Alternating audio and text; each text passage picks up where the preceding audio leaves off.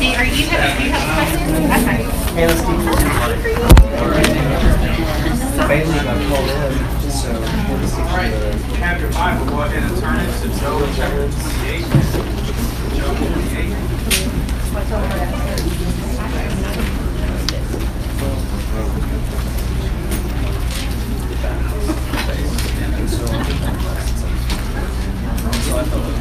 All right, so we have ended the speeches of the friends at this point, and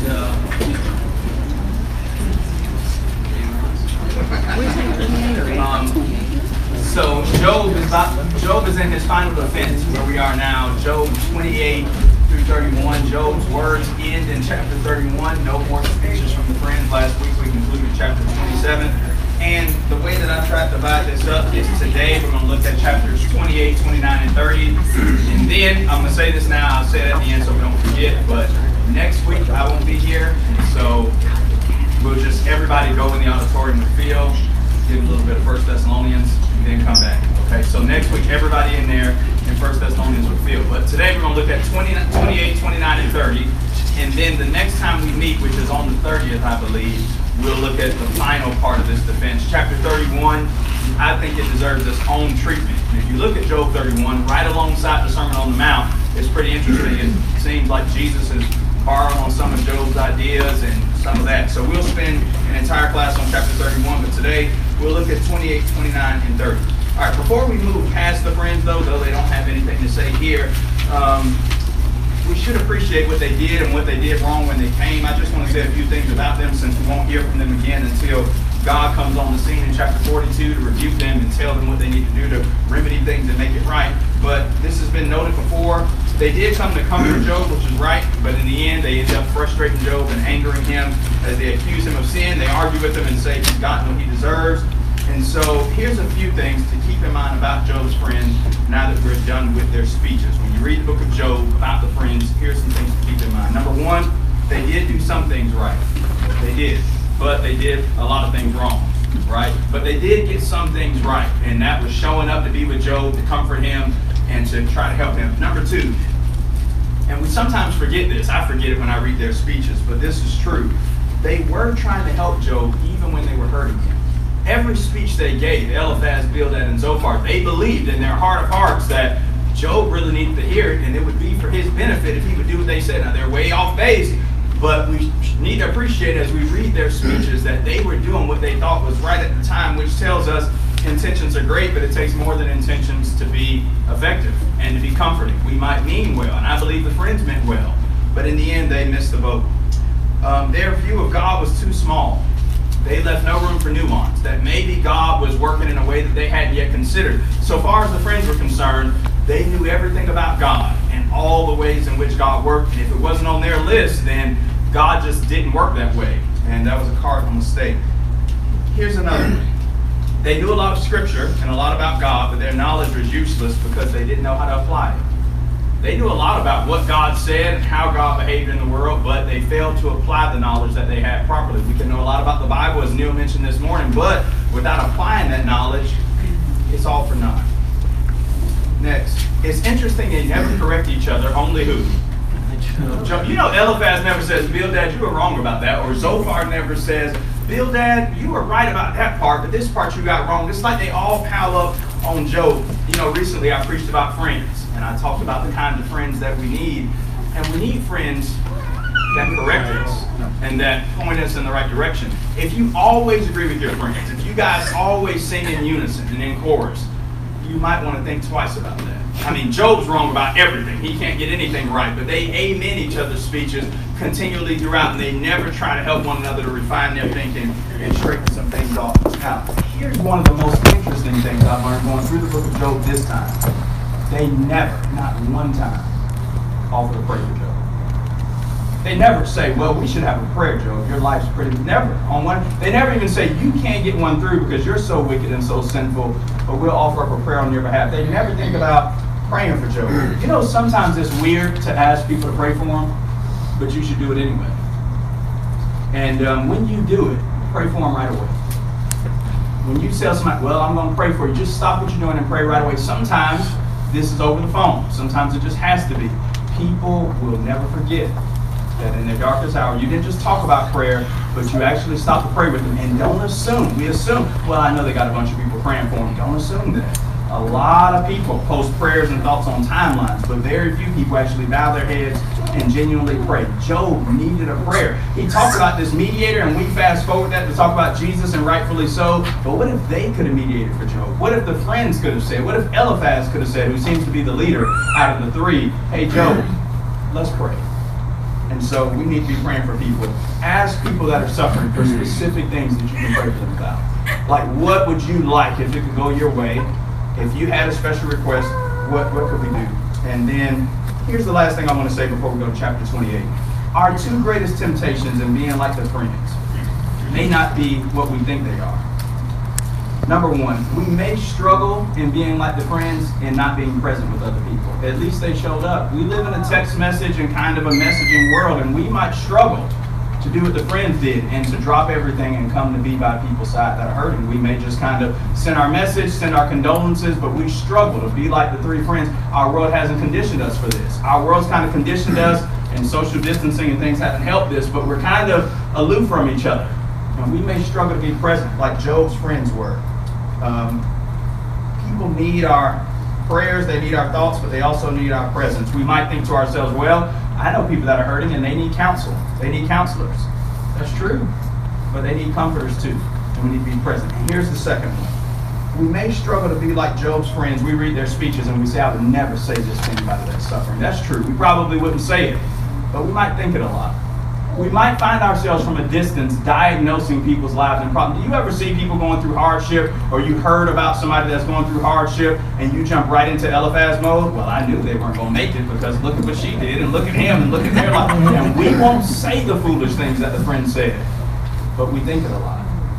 We think to ourselves that we know why people are in the circumstances they're in. And sometimes it's apparent. And I'm not telling you that when sin is the cause, we shouldn't say it's because you transgress God's law and this is why this circumstance has happened. But there are a lot of times that we don't know all the details, and we might be like Job's friends internally, never outwardly, but internally in our hearts we may be just as guilty, saying, well, if they would just do this, and if this person would have done this, and I know why you're suffering, it's because of this, and this is why, and we may not have all the details. And so as we conclude with Job's friends today, let's just appreciate that we don't know everything. Okay, now chapter twenty-eight is all about wisdom. And Neil already talked to us about some of that. Job's situation is somewhat different, but it still applies. Job's going to talk about wisdom in chapter twenty-eight. In chapter twenty-nine, he'll talk about his defense. And then in chapter thirty, he'll do some more, some more lamenting. All right. Who's the wisest person you know? And why would you say they're wise? Who's the wisest person you know? In your family, or one of your, y'all don't know any wise people. Nobody. Okay. Anybody. This is bad. I, we know each other. We know each other, by the way. And all of us know each other. Anyway. Who you say? My grandfather. Your grandfather. He's been through a lot. He's an older guy. I feel like he's one of the wisest. Grandfather, he's an older guy, been through a lot, one of the wisest. Anybody else? I one of one of my best friends died about four or five years ago. His name was Johnson Kell. He was ninety-nine when he, when he died, and I think he I just he's the epitome of wisdom to me. And I, I think it was because he was always thinking, he was always processing.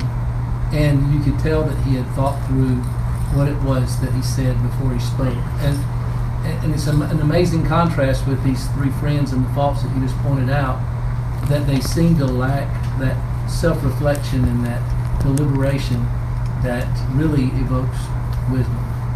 Yeah. I know you guys know wise people, you just don't want to tell them. That's all right. But anyway, I think that's right. It's thinking through, what is wisdom? How would you define it? Part of it is thinking through things ahead of time. Is wisdom the same thing as knowledge, or would you say they're different? I think experience. Experience is a part of this, yes. You need experience. What else? Application of knowledge.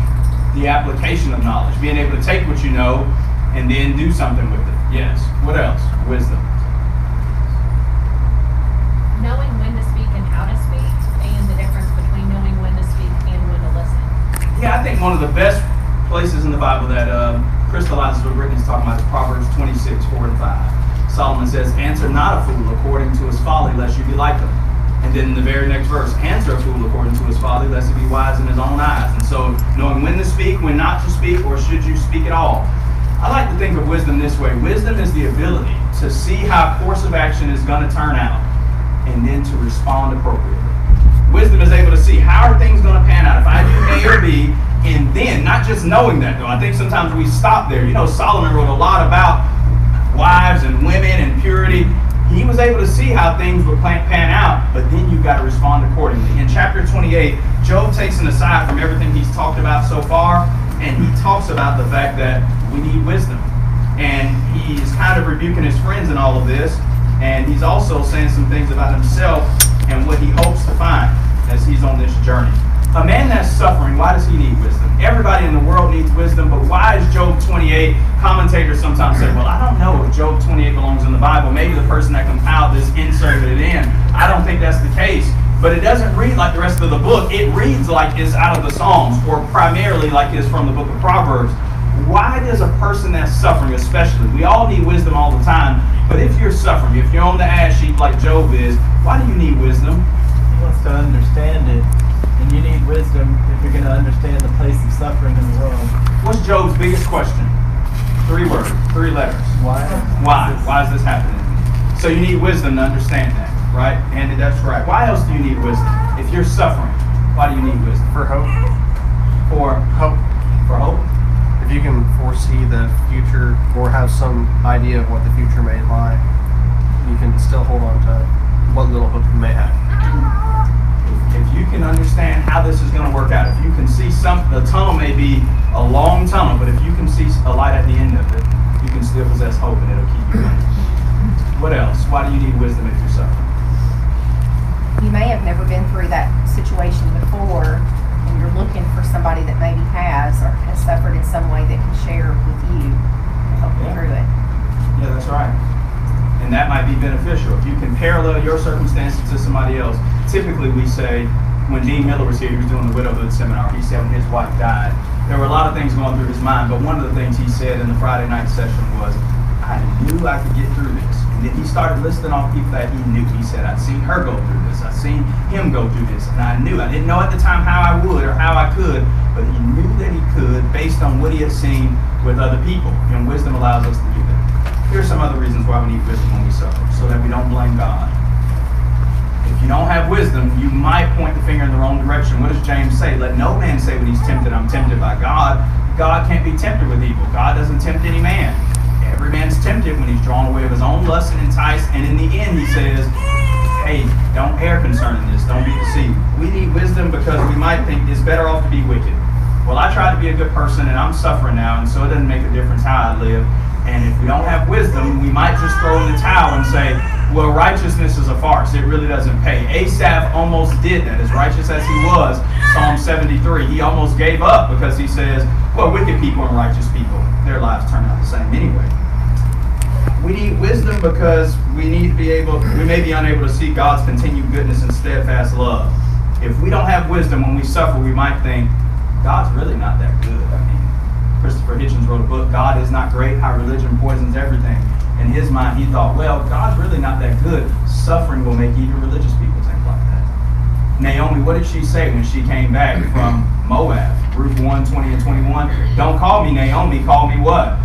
Mara, because the hand of the Lord has gone out bitterly against me. Her name Naomi meant pleasant. She says, just change it, because God hadn't been good to me. Suffering caused her. She's the female Job of the Old Testament, by the way, but she had something Job didn't have, and that is she had friends, right? They were a friend. But she said, hey, God hadn't been good to me. Without wisdom, suffering will cause us to forget the steadfast love of the Lord, and we need that. It may blind us to the devil's work in the situation, and wisdom also helps us find the true answer. So let's read Job twenty-eight. I'm going to read the first eleven verses. Surely there is a mine for silver and a place for gold, that they refine. Iron is taken out of the earth, copper is smelted from the ore, man puts an end to darkness. He searches out the farthest limit, the ore in gloom and the deep darkness. He opens shafts in a valley away from where anyone lives. They are forgotten by travelers. They hang in the air far away from mankind. They swing to and fro. As for the earth, out of it comes bread, but underneath it is turned up as by fire. Its stones are the place of sapphires, and its dust of gold. That path no bird of prey knows, and the falcon's eye has not seen it. The proud beasts have not trodden it, the lion have not passed over it. Man puts his hand to the flinty rock and overturns mountains by the roots. He cuts out channels in the rock, and his eyes see every precious thing. He dams up the streams so that they do not trickle, and the thing that is hidden he brings out to light. So the first thing Job does in these first eleven verses is he begins by talking about all of the amazing things that human beings are able to do and all of the depths that we're willing to go to to find precious things in the world. So he talks about gold and all these other things. And you just appreciate the world in which we live. Man is capable of some amazing things. Think about technological advancements. There are things we can do today that just five or ten years ago we would have thought was something on the Jetsons or something like that. Right? Y'all know about the Jetsons. Great. Think about it. Cars now drive themselves. You can see people in other countries face to face just through your phone. You can do just about anything through the phone now. Medical advancement. People that would have died pretty quickly and easily just a few years ago now can have their lives prolonged because of medical advancement. All of the great things we're able to do. And we need to ask ourselves sometimes, has all of our knowledge, what would you say? All of human beings' knowledge, all the things we, are, we know now, all the things we're capable of, do you think all the knowledge we've acquired and the ways in which we've applied it, has it drawn us closer to God or further away? What would you say? Further away. Show of hands for further away. First time I got one hundred percent in anything in the Bible. All right. And so we've been able to do stuff, we've learned things, and we've said, we're smart now, and we don't need God. You even hear people talk this way, well, knowledge of God and all that, that's sort of archaic. Back then, we kind of needed that. Back in the day, we need, I know people grew up religiously, but now we've kind of graduated. Now we know more, and we really don't need the Bible. We really don't need God's existence. It was a crutch for a time, but we've since moved past it. Job says in the first eleven verses, as he's about to talk about wisdom, there are a lot of things that man can do. But it only gets you so far. Human knowledge and human wisdom only gets you so far. There's nothing wrong with ability, nothing wrong with industry, nothing wrong with being able to do great things. But Genesis eleven and the Tower of Babel teach us human projects engaged in without divine support ultimately are nothing. We should be like David. You remember in Second Samuel six, we often talk about Uzzah. Uzzah touched the ark when it stumbled and he died. But after that, after some time, David goes into the house of Obed-Edom. He gets the Ark of the Covenant, and every single step that they take, every time they take six steps, they stop, offer up an offering, and praise God. And that's what human beings should do. Every time we have medical advancement, every time we grow in technology, every time we grow in human wisdom and understanding, we should do like David did and say, you know what? This isn't going to be the end of us. We won't let it upend our faith and trust in God. We really should stop and praise God, because without Him and His ability, we wouldn't get far. Job says, hey, humans have a lot of wisdom. We've dug deep and we've found rocks and gold and precious things, but in the end, wisdom can't be found through mere human advancement. Job, for the first time, introduces wisdom into the book. He's talked about wisdom before. His friends never do. They talk about themselves. They talk about what they know, but they rarely talk about wisdom. Notice some of the places where this comes up. Go to Job chapter twelve. Job chapter twelve, and notice verse two. It's almost always brought up in the negative whenever it's brought up. And Job is the one who brings it up the most. Job twelve and verse two, he says, no doubt you are the people, and wisdom will die with you. Job is being sarcastic here. He's saying, you guys think you know everything. Look at Job twelve and verse twelve. Wisdom is with the age, and understanding and length of days. With God our wisdom and might, He has counsel and understanding. Well, Eliphaz is going to say later, we're older than your dad, Job, so who should have been wise? The friends.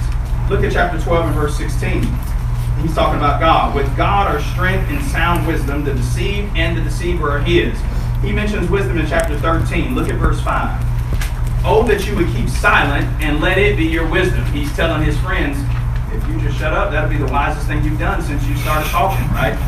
And then in chapter twenty-six and verse three. In twenty-six and verse three,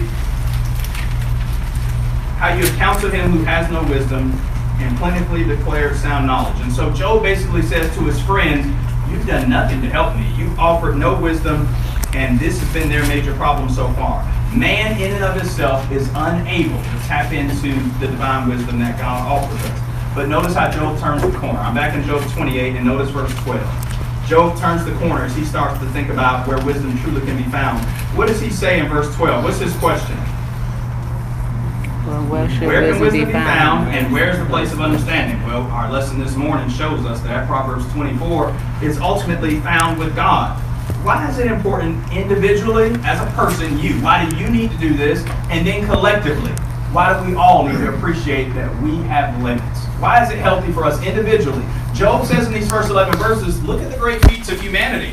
Dug in the deep, found ores and gold and sapphires and jewels. Look at the depths man's able to go to and dig up great treasures. But then he transitions in verse twelve and says, yeah, but can you go on an excavation or a hunt or a dive and find wisdom?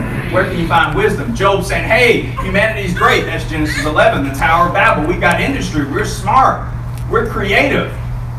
But what about wisdom? Can you dig in a rock somewhere and pull up wisdom?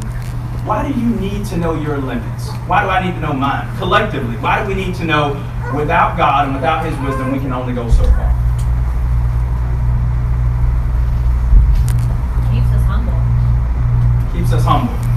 And we need to be humble because the world's telling us, hey, we've never been better. We've never been smarter. We've never been more capable than we are now. We really don't need divine aid. Individually and collectively, we need to know our limits so that we'll keep looking to the one who's limitless. If we don't do that, we'll say to ourselves, God's a side dish.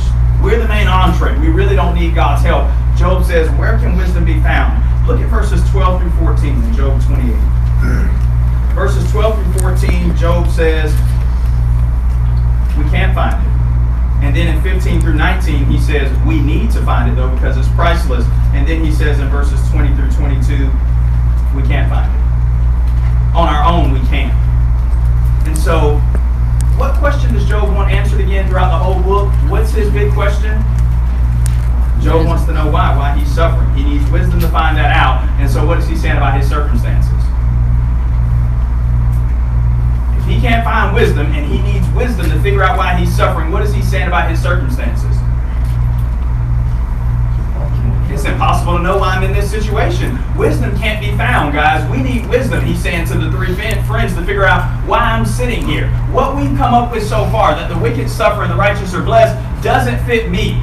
So somebody's going to have to give me an answer. We've done the best that we can do. We've only got so far. It would really be helpful if we had wisdom beyond our own to come up with a solution.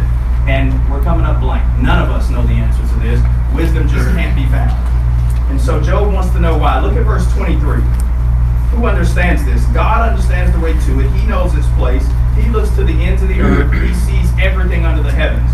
When he gave to the wind its weight and apportioned the waters by measure, he made a decree for the rain, a way for lightning of thunder. Then he saw it and declared it. He established it and searched it out. And here it is in verse twenty-eight. God said to man, behold, the fear of the Lord, that is wisdom, and to turn away from evil is understanding. Essentially, Job says, wisdom comes from who? God. Job wants wisdom. And you'll see this at the end of the book. Job doesn't really get what he wants. He gets what he needs. Job wants wisdom as if it's some abstract thing. But as Job works through this, wisdom, searching for it in and of itself won't do. Wisdom ultimately leads us to a person, to God. That's what Job needed. And when Job sees God, everything's solved in his world. But just seeking wisdom, Job wants to know what's going on. Well, in the end, Job's going to see God. That's what he needs. More than he needs abstract wisdom, Job needs to see God. How do you know God's wise? Look at verse twenty-five. God tells the wind to blow and how to blow. He controls the water in verse twenty-five. He controls the rain, the thunder, and the lightning, verse twenty-six. And he tells men where to find wisdom. Now this phrase, the fear of the Lord, that is wisdom, and to turn away from evil is understanding, is found several places throughout the Bible. Look at Psalm one eleven and verse ten. Go to Psalm eleven and verse ten. And it comes up twice in Proverbs in a different form. But Psalm one eleven and verse ten says, the fear of the Lord is the beginning of wisdom, and all who practice it have a good understanding. His praises, his praise endures forever. So the fear of the Lord, that's where wisdom starts. If you reverence and respect and even fear God, you're on your way to being wise. The fear of the Lord is the beginning of wisdom. Proverbs chapter one and verse seven, Solomon starts the book of Proverbs that same way by saying, the fear of the Lord is the beginning of wisdom, but fools despise wisdom and instruction. And in Proverbs nine and verse ten, the same thing. Your response to Job twenty-eight and verse twenty-eight says everything about you. What do you think true wisdom is all about, and where do you think you can find it? We live in a world, we want a how-to guide. This is the American way. Give me the five hacks and tell me what I've got to do. Give me the blog article that says, these six steps lead you here. Job says that's not how it works. If you really want to be wise, fear God. And what else does he say in verse twenty-eight? Depart from evil. Guess what, though? This is great news for Job, because this is how the book begins describing Job. Who's a wise man among the four? Job is. There was a man in the land of Uz named Job, an upright man who feared God and turned away from evil.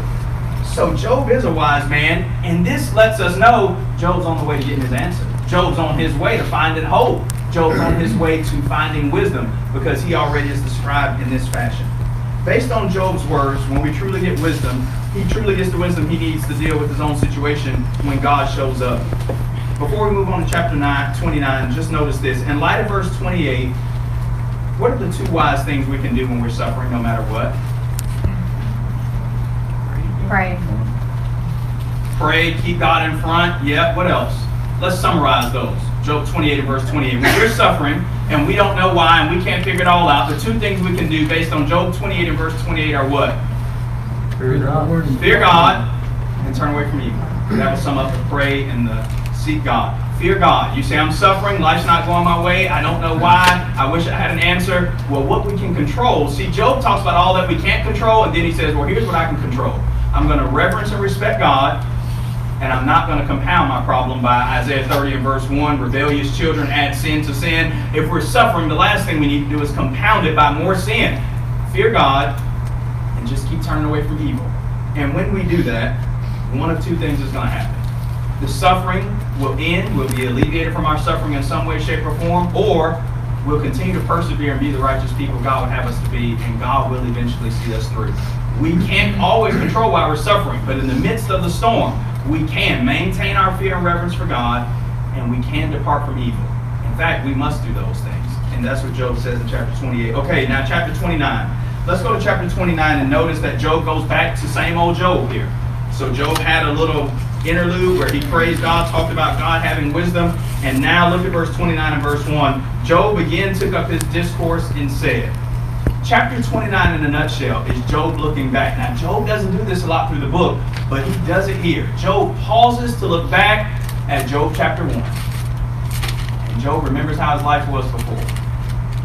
And it's a pretty sad encounter, because Job is struggling here with figuring out, man, if I could just go back to how things used to be. Frederick Backman wrote a novel called Beartown. It's not about the Bible or anything. It's actually about hockey. But in this book, there's a tragedy where a girl goes through unimaginable suffering. And he says this about our lives and about how hardship put things into perspective. He says, we always remember more sharply than anything else the last happy moment before everything fell apart. We ask ourselves, could I have done anything dif- differently?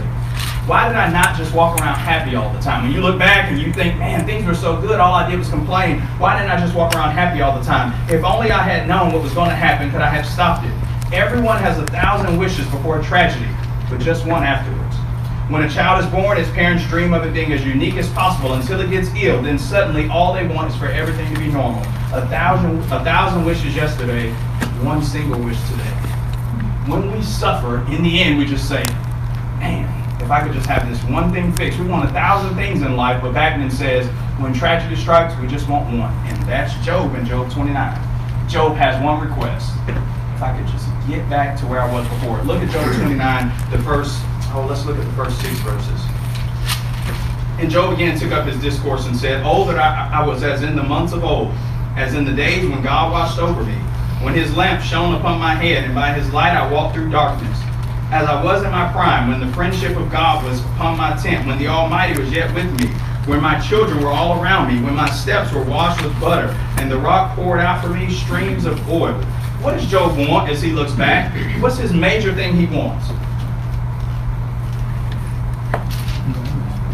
Verse two, he wants God to watch over him just like he used to, right? What does he say in verse three? What does he want? What does he miss? God's light. light. God's light shined on him, and things worked well for him. Notice verse four. He just comes right out and says, I miss God being my friend.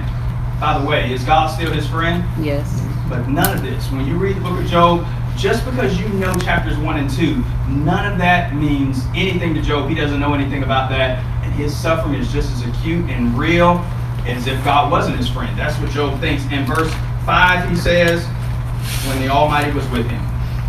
The problem is Job doesn't know it, but he still has all of these things. He's just lacking the outward manifestation of it. Martin Luther said, the depression of the spirit is no index of declining grace. Just because you feel bad doesn't mean God strips some grace from you. In fact, God always loves us the same amount. No depression of the spirit is any index of declining grace, because God doesn't increase in his love for us. It doesn't like go up and go down. You have as much of it as you will ever have right now. Now, your realization of that and my realization of that fluctuates based on earthly circumstances, because we're flesh, we're humans, we struggle. But God doesn't start loving you more when you start reading the Bible than he did. But when you, God loves us all the time. But sometimes we fail to see that. And Job is struggling here. He does mention some things about his former life. What does he mention in verse five? Or who does he mention? His kids. Job's not begging for his stuff back just to have his stuff back. But all of this is about Job saying, I wish things went back to the way they were when I was viewed as upright and faithful to God and in his presence. Job wants a peaceful life with the community. He wants his children, and he wants the respect of his contemporaries. Scan verses six through twenty-five, and if you see something here that Job mentions, as you scan verse twenty-six through twenty-five, notice, what do we learn about what kind of person Job was? Just yell them out as you find them. In verse six down through verse twenty-five, what kind of person was Job? He helped the needy. He helped the needy, okay. Respected. He was respected. Somebody read, look at eighteen through twenty. How did Job think his life would end?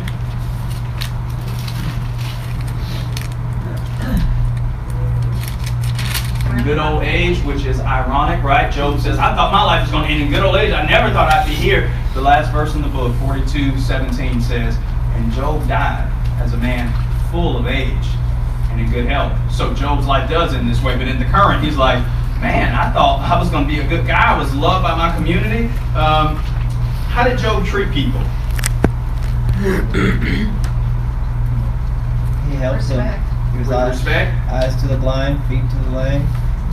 All right, so when we consider Job's resume, what are the things that stand out to you about Job? Job saying, I was innocent, I was upright. Job in this chapter, what does Job want back about his old life? As Job looks back at his life, two things rise to the surface. In the first five verses we read, he wants his friendship back with who? God. God, and what else? In verses six through twenty-five. His family.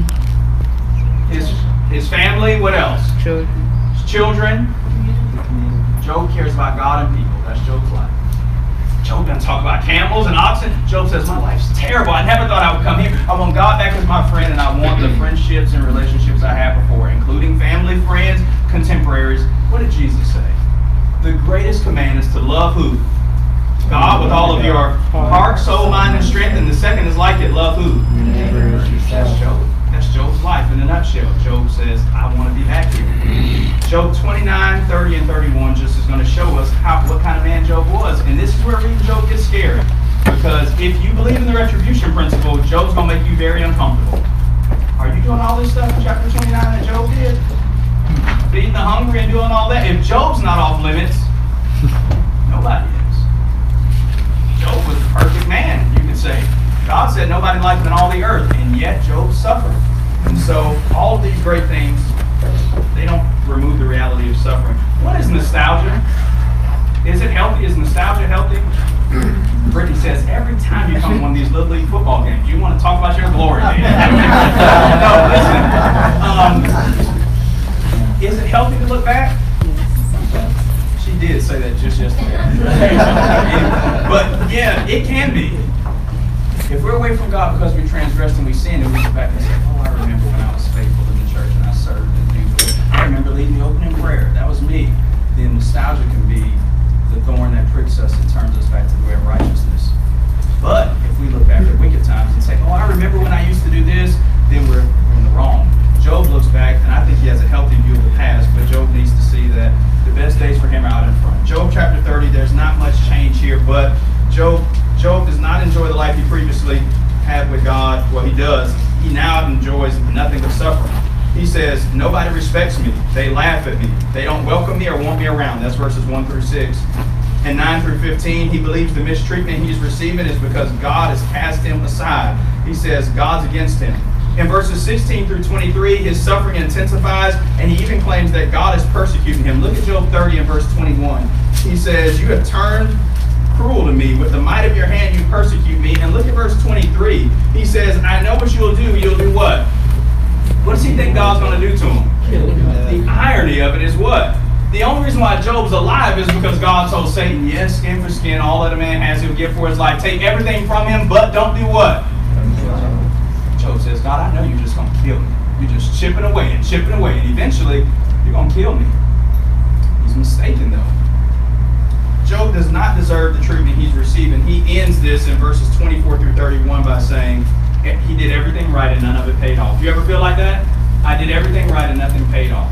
I did all the right things and it didn't go my way. And Job feels that way right now. He's struggling. He didn't deserve the treatment. And if the world was full, Job would feel like he was getting the right things. He would be blessed. Job is saying, my life, I went to the, I pulled up to the drive-thru and I didn't order this up. Job is saying, you ever get the wrong order? You go somewhere, you're like, I don't eat mayonnaise. What is all this, right? Job's saying, look, man, I paid my bill. I ordered my meal. I look in my bag. This is not the life I ordered up.